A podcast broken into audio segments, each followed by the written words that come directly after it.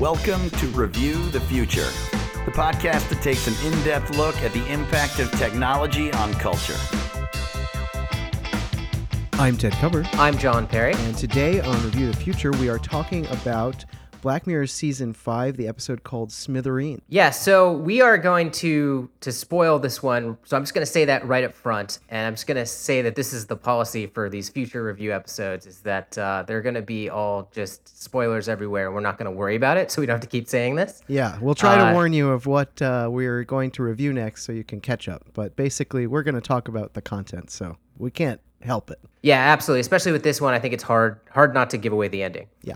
So this is one of their stories that they do that's essentially set in modern times. It's about technology, but it's not science fiction.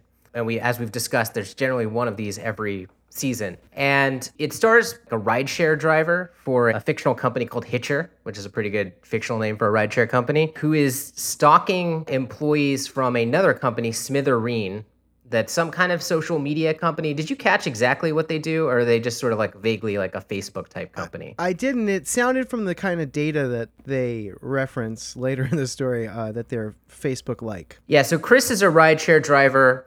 Uh, he stalks an, a Smithereens employee who he thinks is an executive, but actually turns out to be an intern, and it turns into a you know hostage standoff situation with the cops pretty quickly. Uh, and we find out that what he wants to do is to speak to the CEO of this social media company, Smithereen, and I guess get some accounting for the fact that he blames himself and Smithereen for the death of his fiance in a car accident where he feels because of Smithereen's app attracting his attention away from the road that that's what's to blame ultimately for his fiance dying. So it's sort of a like tech revenge story. I guess it's not quite revenge. It's more like he's sort of um you know, it reminded me a little bit of that movie Falling Down maybe. Right. It's like a cry for Uh, help almost. Yeah. It's like a cry for help, you know, where someone is is angry at the world that corporations essentially have created that they that they now have to live in. Does that does that sound about right to you? Yeah, that's right. He seems to want an admission out of the CEO character that the technology they built was in fact addictive, right? Like he just wants confirmation that it wasn't 100% him maybe. You know from the beginning that he's he's got some kind of grievance against this company, but the reveal is that he was uh, looking at a dog picture on the internet at the moment that the car got hit and uh, that resulted in his fiance dying. Uh, so he blames himself, but he also blames this technology. There's definitely a reading of this one that feels like kind of, you know, anti-technology complaining again. There's definitely that undercurrent, but uh, I think it complicates things enough. And it's like enough based in this like specific character's problems that it doesn't feel like entirely like, oh, it's just, you know, another cell phones are bad story. Although it kind of is too. I don't know. No, if I mean, did- anything, it strikes me as a capitalism is bad thing. Even the CEO character, since we're fully spoiling this, uh, it's Topher Grace who plays the CEO. He even says something like, "Oh yeah, I didn't want to architect it like that, but we have shareholders or whatever." He, doesn't he make an argument just Yeah, well, he's like, this isn't what I wanted it to be. You know, I, I had this vision that this was going to be nice and bring people together. you know, Right, he has a Uh, sort of Zuckerbergian yeah. mission that sounds relatively um, like a good idea, uh, or at least not like an evil idea, at the very least. And and it seems to have been corrupted by the profit motive, which that's the kind of stuff I'm looking for from Black Mirror. Is uh, I know it's going to tell me a dark side, but I want it to. I want to know why. I want to know what what's causing the dark side here and if the logic of capitalism is the thing that's causing the technology to make people addicted at least there's an answer for wh- where where this uh, where this is coming from yeah, there's like the there's like a logic to the evil, right? It's Right. not just uh, it's not just random cruelty. So why don't we just like I mean the obviously the main topic here is is the thing that the guy is what has a grievance over, right? Which is like the the stealing of his attention at, at a key moment. And of course, like it is just, you know, just totally horrific how common this story is and the, the notion that someone would feel as if they had like killed their fiance because of a cat video or something like that is just is is horrifying uh just in how banal that that story is right um and so I mean, we've talked about in the past how, you know, the way that we deal with cell phones as constantly taking our attention away from, you know, life around us, you know, in ways that are that are negative. Obviously, this is the most extreme version of that is maybe like a temporary blip, right? As we like transition to like maybe smarter technology that, you know, handles our attention a little bit more delicately, although the capitalist motive might always sort of push back against that um, I mean, one of the ways, obviously, that you could possibly help address this is by simply moving the interface like from your pocket, from your hand to you know closer to your field of vision. Um, and obviously, this gets implemented in in cars now. Um, with you know people put their their map display on mounts and things or like in like uh, you know onboard computers as part of the car so that you're not looking down uh, when you're trying to navigate for example. That's like just one of the like technical solutions. But obviously like farther down the line if you've got glasses or contacts or something then you've always got that. I mean that's still potentially very distracting don't get me wrong but you're not literally looking down at your hand right so that seems like the long-term fix to this right right or, other than driving cars that drives themselves well right that's but, what i was about to say they, yeah. they have head-up displays now and those will get better which you know those project right on the glass or or some of the current generation of like their own little piece of uh, translucent plastic that they project on.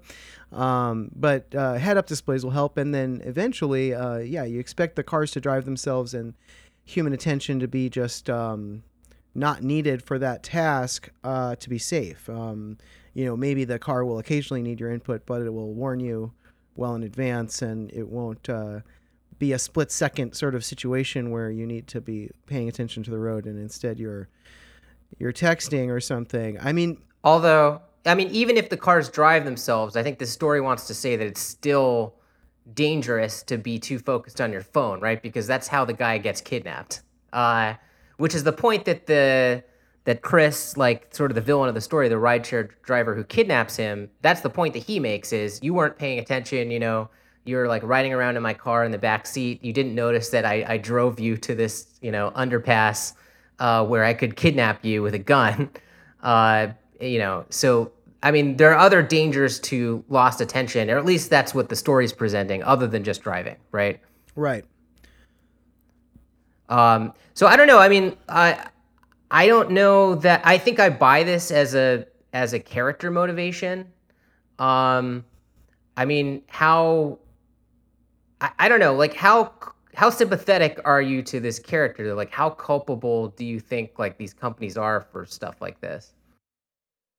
Well, it's a little bit like blaming a drug manufacturer for uh, the behavior of an addict or something like that. I mean, if you if you take the metaphor at face value, which I think I was willing to do when I was watching the show. So I, I felt badly for the guy. I, I was hoping that he was going to not get killed, right? So this whole thing basically takes place as a standoff where he's locked inside a car with this hostage. The cops are surrounding them. He's on the phone with the, you know, trying to get the CEO on the phone. And you know that the snipers are just waiting for a shot, right? I mean, you see the sniper Mm-hmm. characters setting up and you you know that that's a danger throughout. Dramatically the episode did a good job i thought of you know making me care like is this guy and his innocent intern uh hostage um gonna make it basically? Or you know he was so erratic you really uh, feared for both of their safeties uh throughout the thing and i think that was good. Um but uh, yeah i mean even the character himself at the end doesn't really seem to think that the technology is much to blame. I mean, he he asks for this, you know, um, partial absolution of like, oh well, we did design it to be addictive, but he even admits in his uh, in his speech that uh, he blames primarily himself, and I, I, that struck me as basically correct.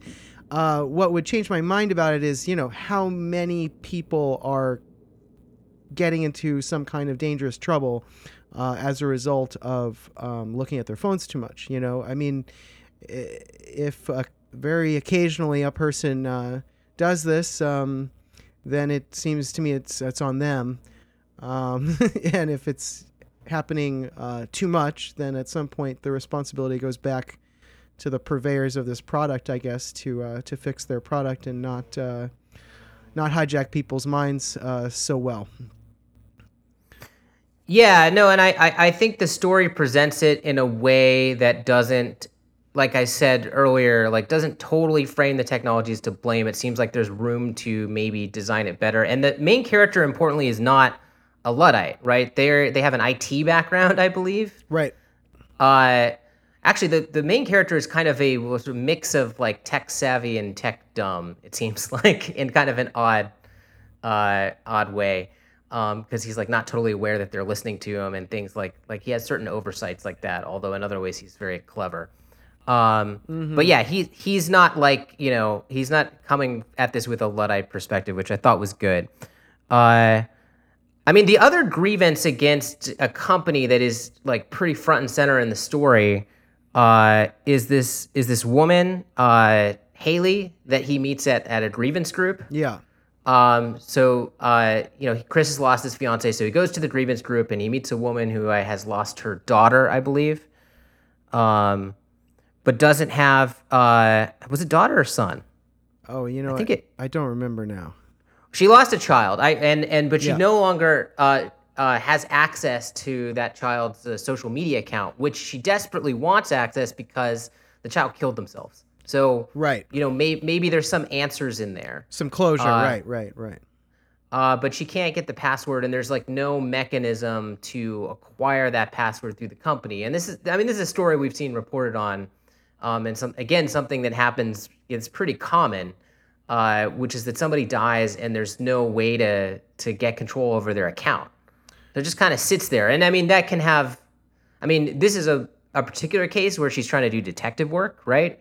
Uh, but often it's just that um, you know it's depressing or weird to have these sort of like ghost accounts up there. People may want to take them down for a variety of reasons, right? For privacy or whatever. Yeah, uh, I, I should have looked this up and I didn't, but I, I'm pretty sure they all have ghost account policies now. I mean, I know there was some time there where they didn't, and there were some publicized uh, situations that were like this uh, not too long ago. But I, I think all the major companies now uh, they they will you know they have different rules but they will give over the account to someone who can just prove that they're next of kin. Like i don't think you have to have the person's password anymore.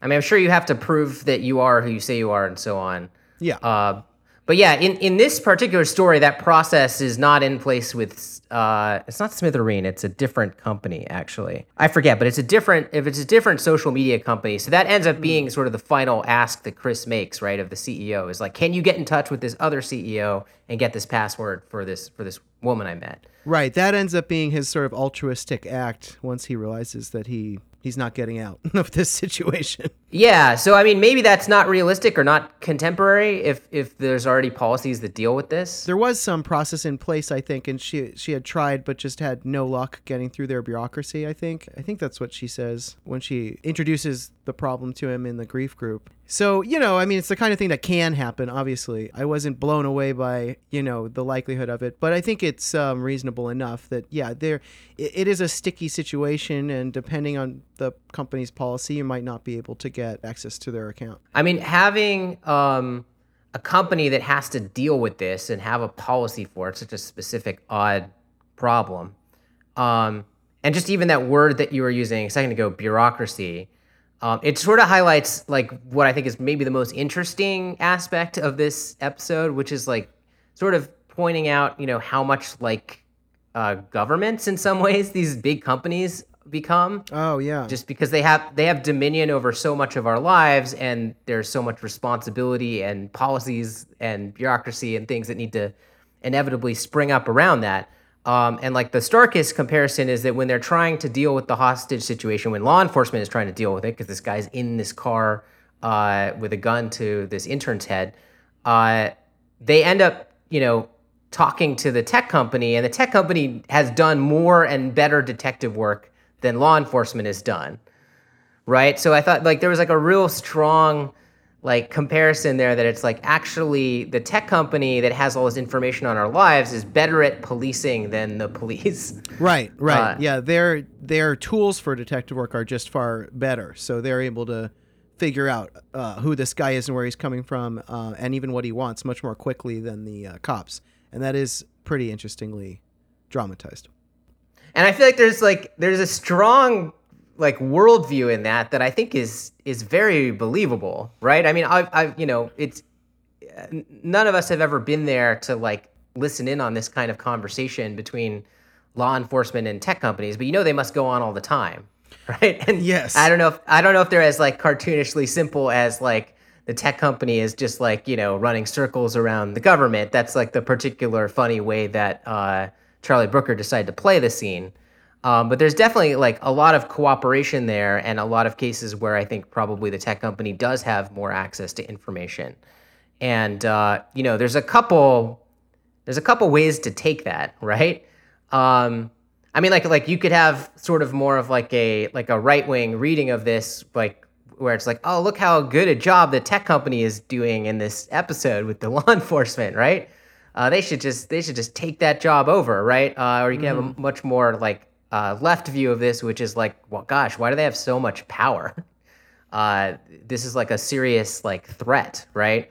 Um, to have them acting like governments but not be accountable the way the governments are. Yeah, Um, yeah. well, That that reading that that contrast certainly exists, and there's also a contrast of how harshly they treat the guy, because I mean the cops are basically planning to murder him, uh, or whatever, you know, to kill him, uh, to stop him from doing this uh, uh, erratic and violent thing that he's doing, uh, where the company is basically having this high level discussion between the CEO and the different advisors about you know how much they should accommodate him.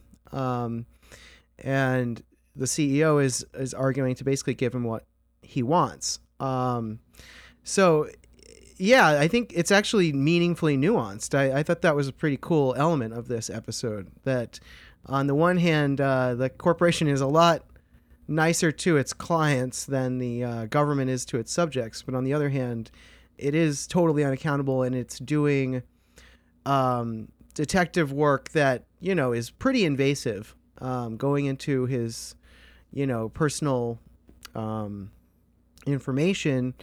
Uh, in order to find out what he cares about and, and what he you know what he wants from them and everything, um, which uh, of course we don't allow the government to do. Not, um, not uh, we don't admit it anyway that we allow it, right? So, um, yeah, it's a it's pretty interesting uh, set of contrasts.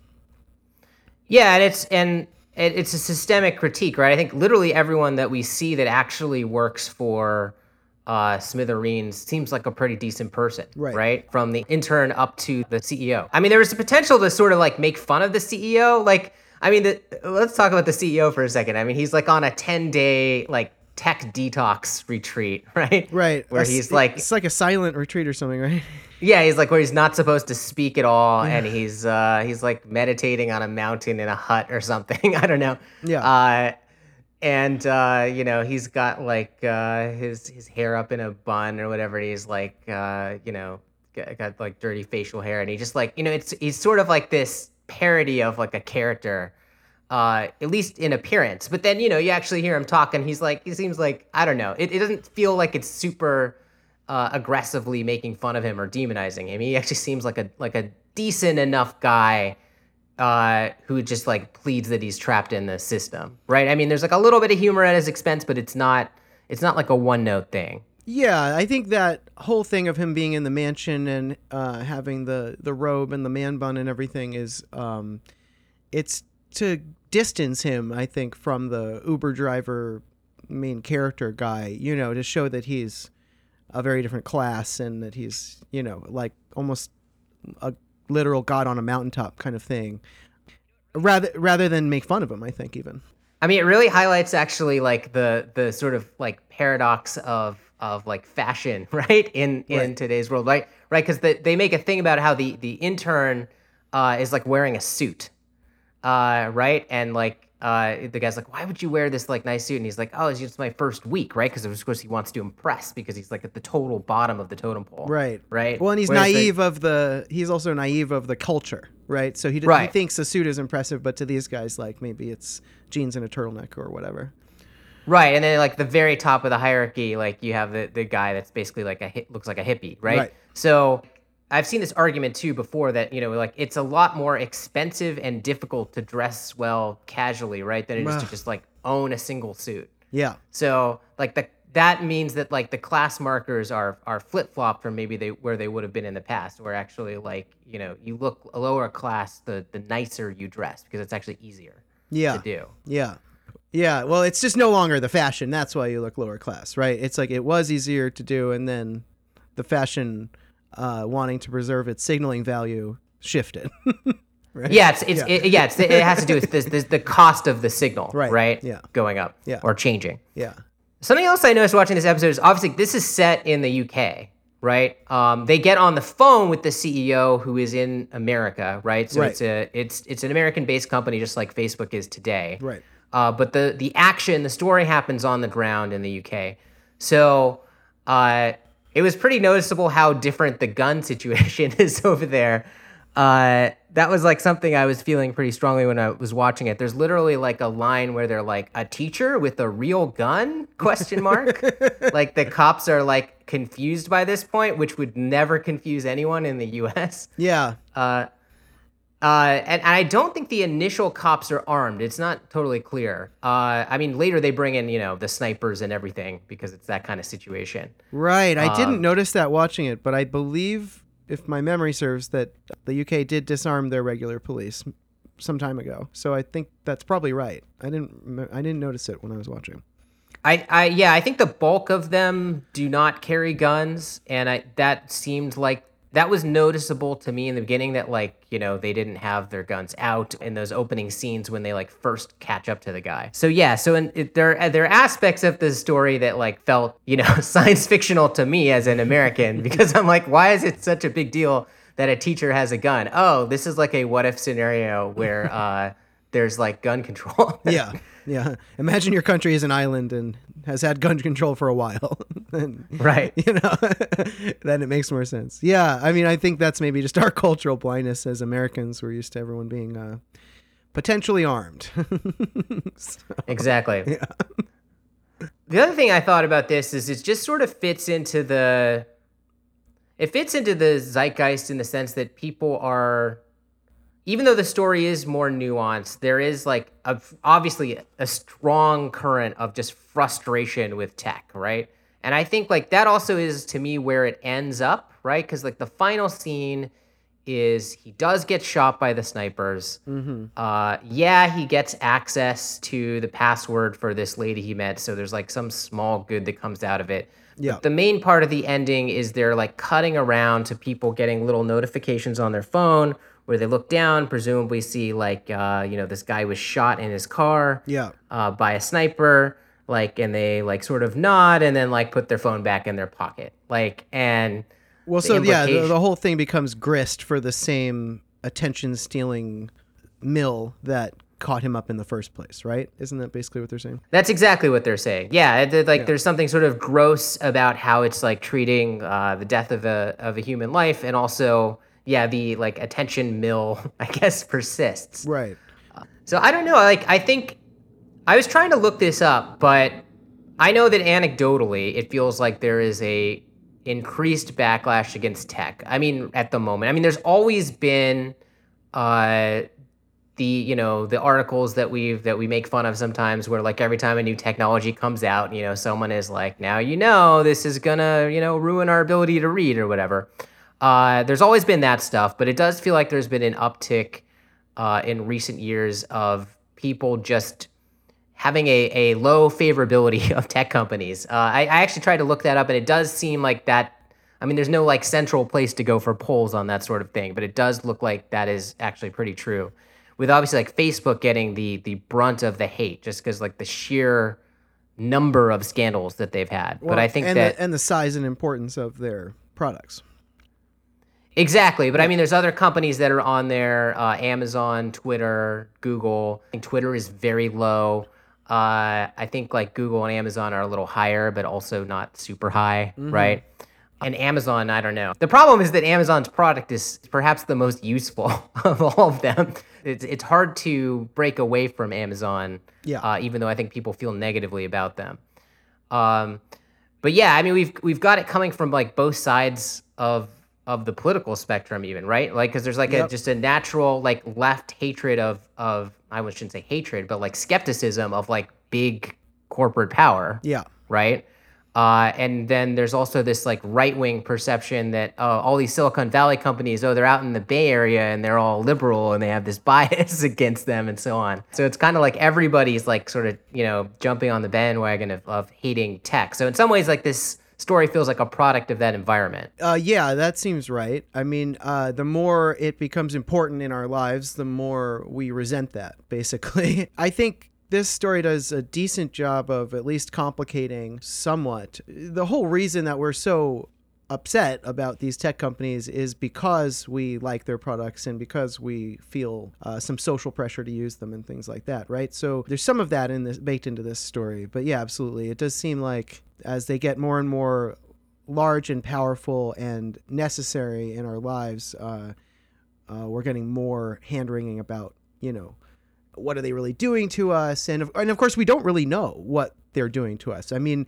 Um, a lot of people are rushing to you know cite a few studies and say they do something bad and other people are saying they do something good but i think the truth is it's um, still pretty early in a gigantic social experiment where we have no real you know no control group and we really just don't know what the effects if any are of these things Yeah, so my feeling about it, like, I tend to be pretty skeptical of the sort of health based critiques, right? Yeah. The like, oh, what is this doing to our brains, right? Or like, what is it doing to our mood? Or is it making us all depressed, right? It is a big experiment. I'm not saying it can't be doing any and all of those things, right?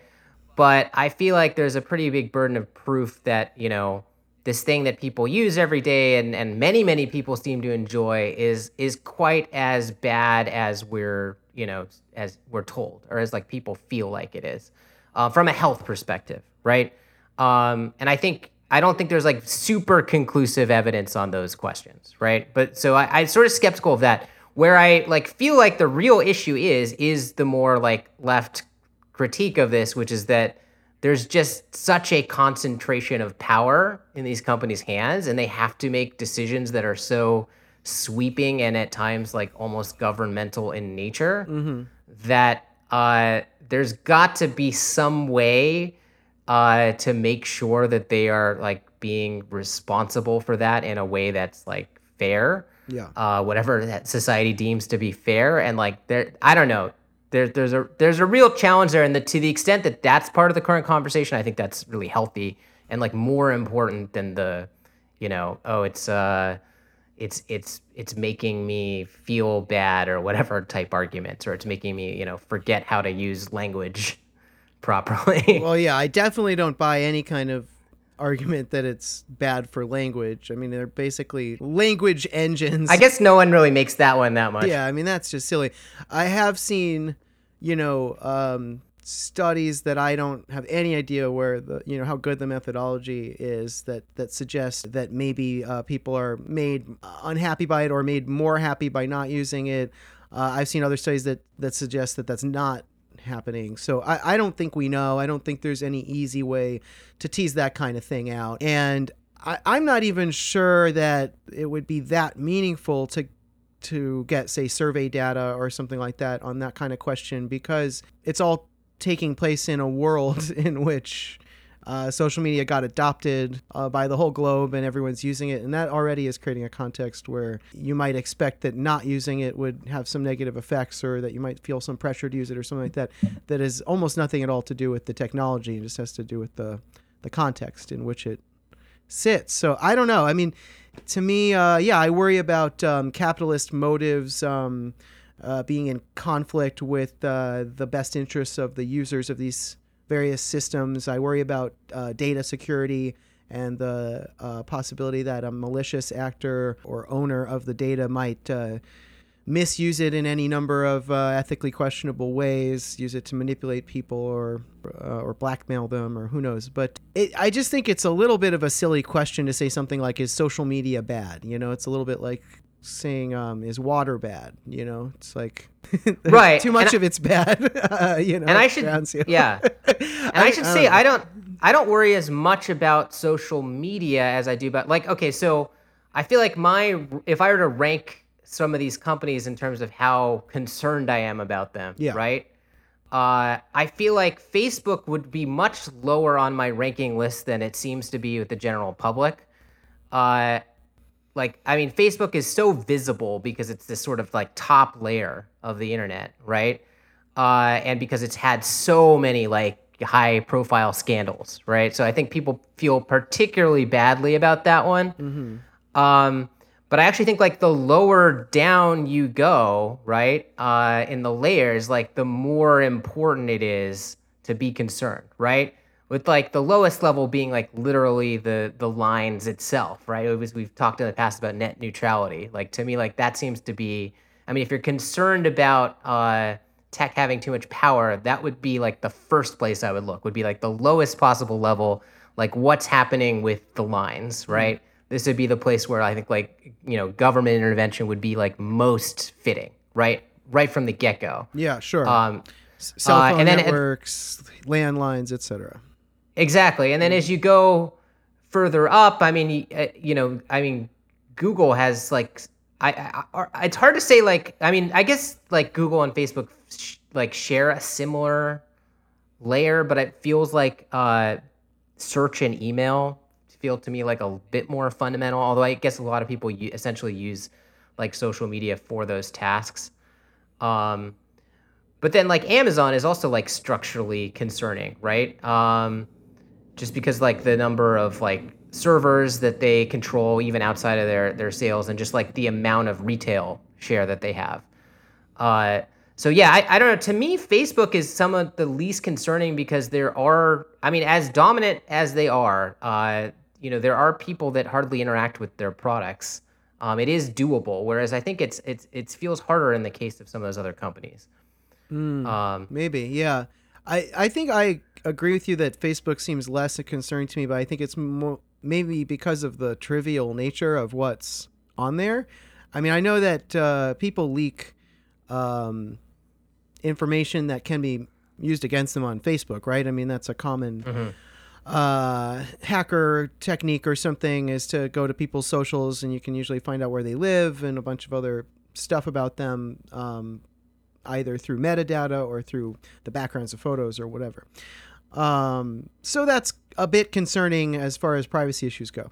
But uh, they don't have a record of everything you've bought like Amazon does. They don't have, you know, um, Google just has this gigantic wealth of information because they're just scraping everything all the time and they have, you know, advanced AI going through all of it. Um, you know, they don't have that pile of data as far as I know at Facebook. So um, I agree. I think there's something, you know, the most um, concerning thing that Facebook is able to do is create a really good advertising portfolio for you, right? A really good profile so that they can really target ads to you.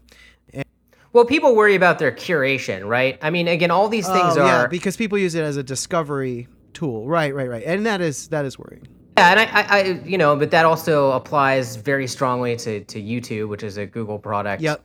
Uh, and to just Google search, right?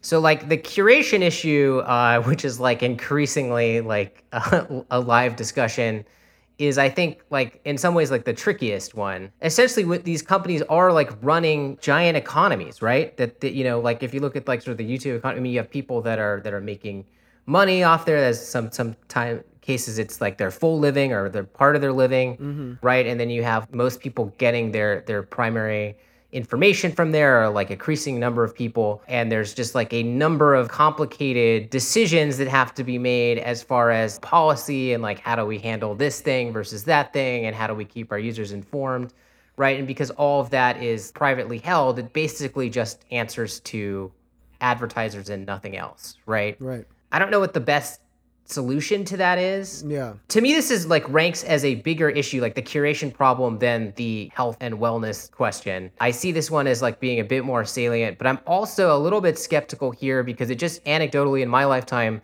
it does feel like information dissemination is actually like contrary to popular opinion it does feel like there is uh, better access to information now I mean, if I think about, you know, back in the late 90s or like the early 2000s, I don't know. Well, let me just throw that out there. Do you feel like Does, does it feel that way to you, or would you do you feel like today is worse, which it seems to be the dialogue?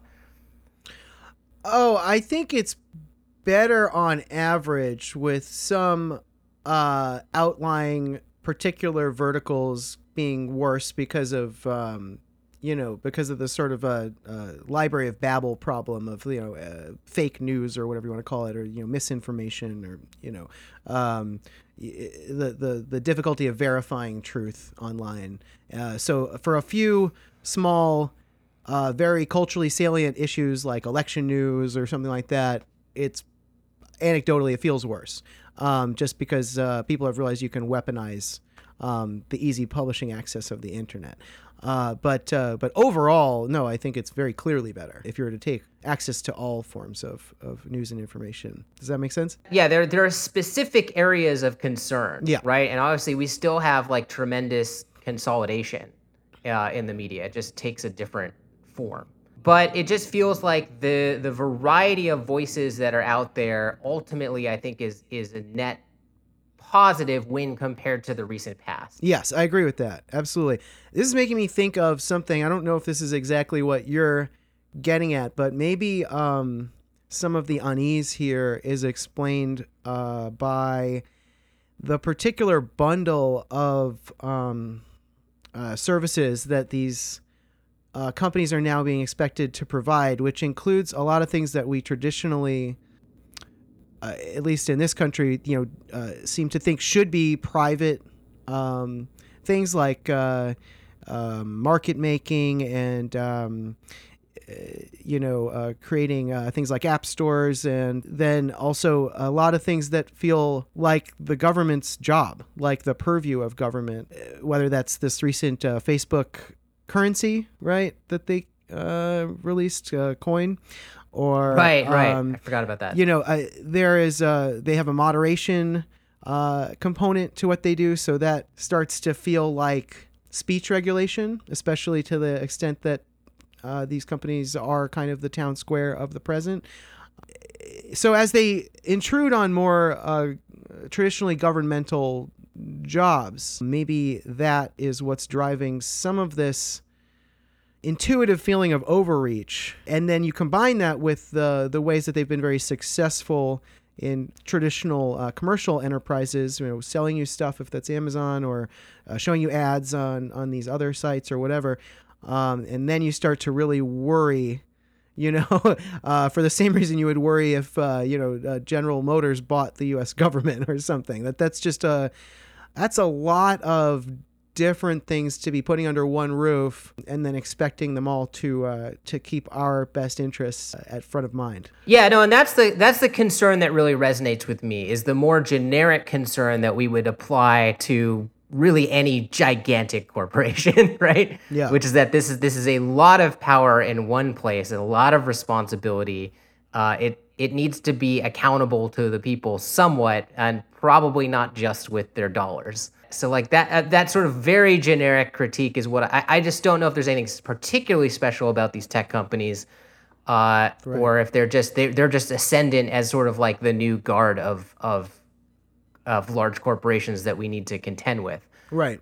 Yeah, that's my instinct is that they are basically just the dominant corporations of our day. I don't get the sense that there's any way to avoid having these companies take over more and more governance over time. I guess that's what I'm getting at, right? Like, I mean, we've talked about this before. It seems like the as, government or the whatever. government, right? Like as things yeah. go online for reasons both structural and area of competence um, related, it seems like a lot of governance is going to move to these private companies and they're not accountable to us in the same way as you as you mentioned you know especially if they're showing advertisements because then we're not even really their customers we're sort of indirectly a product that they are producing for their customers in the aggregate, but any individual eyeball isn't that important to someone who's got an advertising model as long as their general demographics look okay. So that doesn't give them the best incentive structure to govern us uh, in our own interest. And it doesn't give the kind of accountability that elections or other kinds of um, democratic structures give.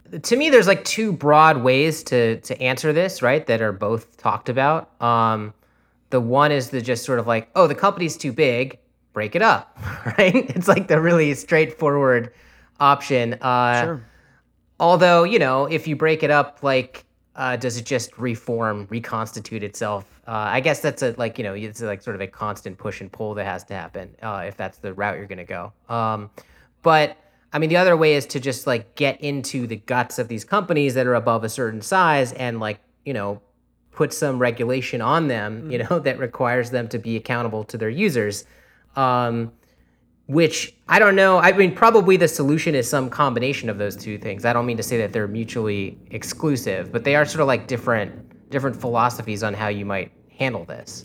Right, and they do have different limits too because if you break up Facebook, for example, right? What are you going to break it up into? I mean, you can separate Instagram and WhatsApp from the main or Oculus from the main corporation, but you can't have like Facebook East and Facebook West, right? That would destroy the value of the company. Um, that, that, that that isn't really possible. If something's geographic, like uh, AT and T was, it's very easy to break it up into geographic regions. But when these things are global and their value stems from their network size, it's not immediately apparent what a breakup would even do because Yeah, ostensibly yeah, just yeah. one of the baby Facebooks would just become the new Facebook and would go back to serving the whole world. You know, I mean, what are you gonna say? Say uh, social networks can only have you know half a billion people on them? That seems crazy to me. It's like uh, you're you're attacking it right at its source of value. Yeah, it seems more intuitively correct to me to to do the reg more lean more heavily on the regulation option and to do that based on size, right? Because what you what you want to do is you want to like these once these companies are of a certain size and are like providing like a service that affects so many people, I think it's important to regulate it. Uh, but you the you want to make sure you're doing that in a way that isn't sort of just institutionalizing them as this like government backed monopoly that like keeps out uh, competitors, right? Like, because there's there's a really easy way for that to go wrong, where by by regulating them, you're basically saying, all right, well, I guess we've just accepted that now like Facebook is going to be in charge of social media for all time, Right. uh, so we're going to sort of absorb them, semi-absorb them into the government while letting them still make a ton of profit. Uh, you know, and just sort of institutionalize them as the official platform, and and like therefore like make it really difficult for anyone else to enter, right? Because now uh, anyone trying to enter has doesn't have the advantages of being partnered with the government. Also, uh, is maybe not able to comply with regulations as easily. So like I think it's got to be like a really targeted type of regulation that only kicks in when you are like well above a certain size, right? Which I think these companies easily would clear that bar. Yeah, yeah, that that makes some sense to me. I mean, yeah, you have to really be careful that you're not uh, creating so many barriers to entry that no one can ever unseat Facebook, right? Because that's, in a way, that's the best lever we have against Facebook being evil is how relatively easy it it should be to unseat. Although I'm saying that realizing, you know, it's now 15 years old and no one's unseated it yet. Although I guess they have they have cleverly bought up the people who are most close to doing that. Uh, It's a tough thing for the government to try to do, especially since the government doesn't understand technology still. If that changes in the future, it might get easier for them. But it's hard for them to regulate these things in such a way that both uh, allows new entrance to the market and actually achieves the the policy goals that they have um, as far as whatever it is protecting uh, privacy or protecting um, democratic process or free flow of information or whatever it is that they're you know concerned about The other way you could, you know, hold them accountable is users could just organize, right? right uh, to to make demands. Um, and I think you know that might really make sense, especially on like a place that's uh, more of a marketplace, right? Uh, like YouTube, where like in some cases like people's livelihoods are at stake, right? Yeah.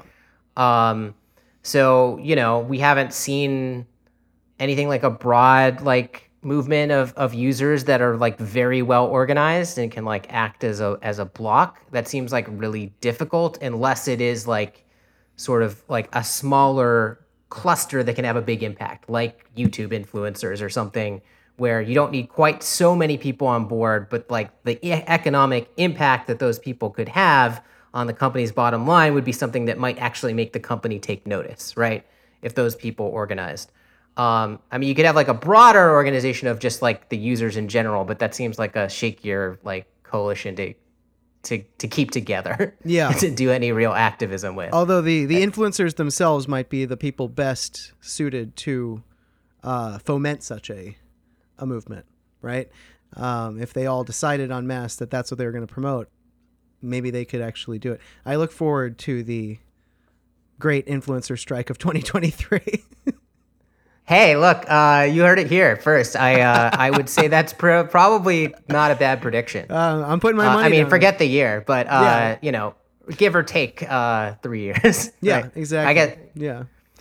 Um, well, anyways, I don't know what else to talk about this episode other than you know just critique it, you know, generically as a uh, as a piece of art uh, that we watched. I mean, what did you? How did you rate this one with the others of this season?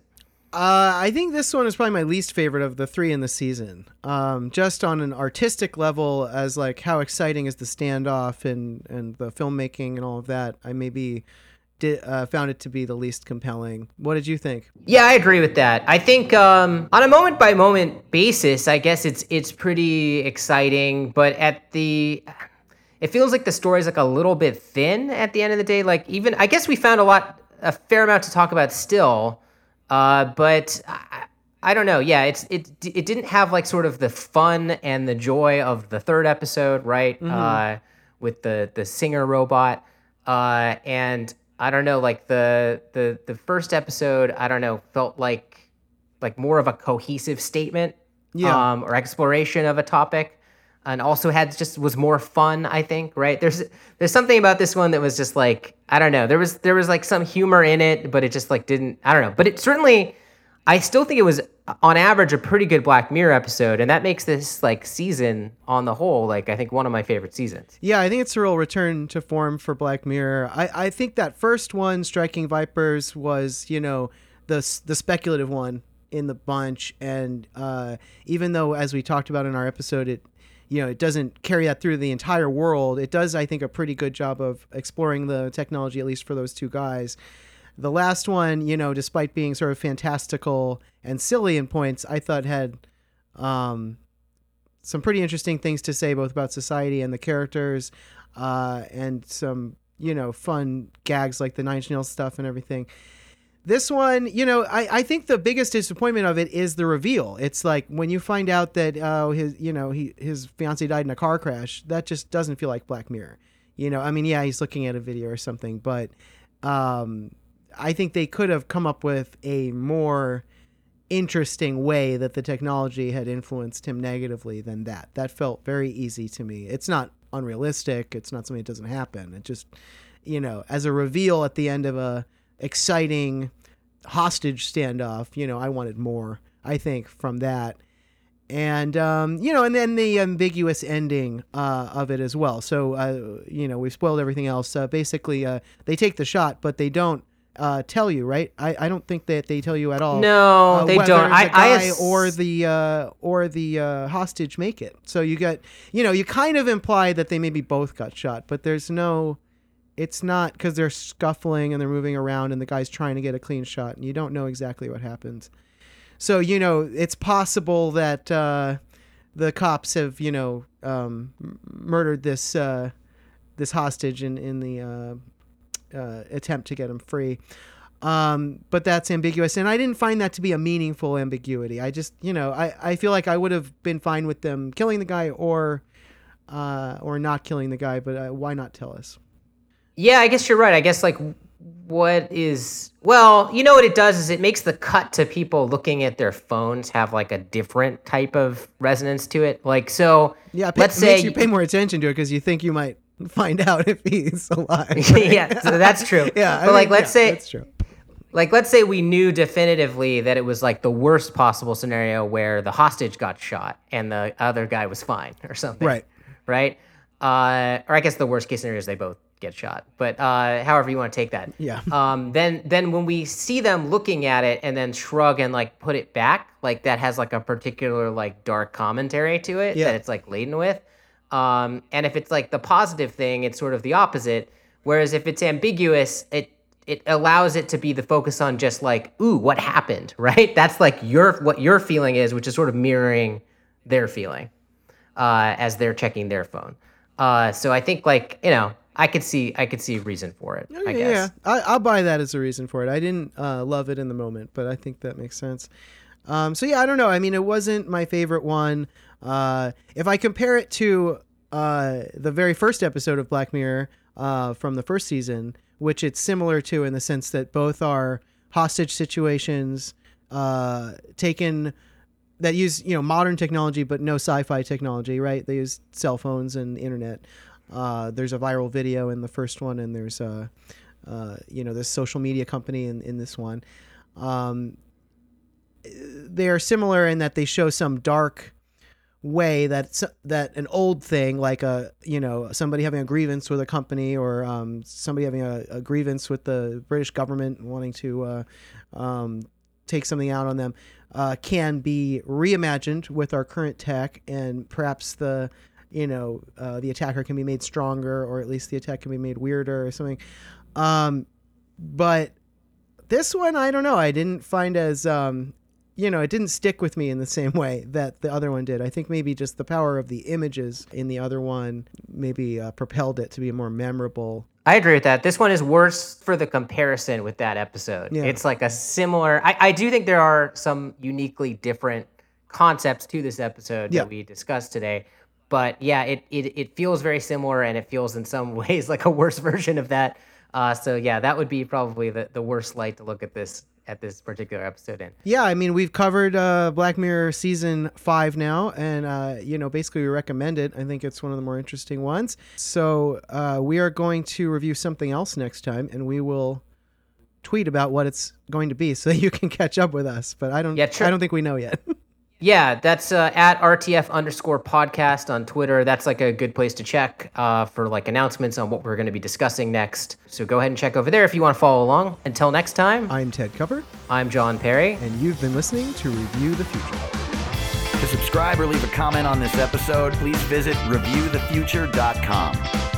You can also send emails to feedback at reviewthefuture.com. Thanks for listening.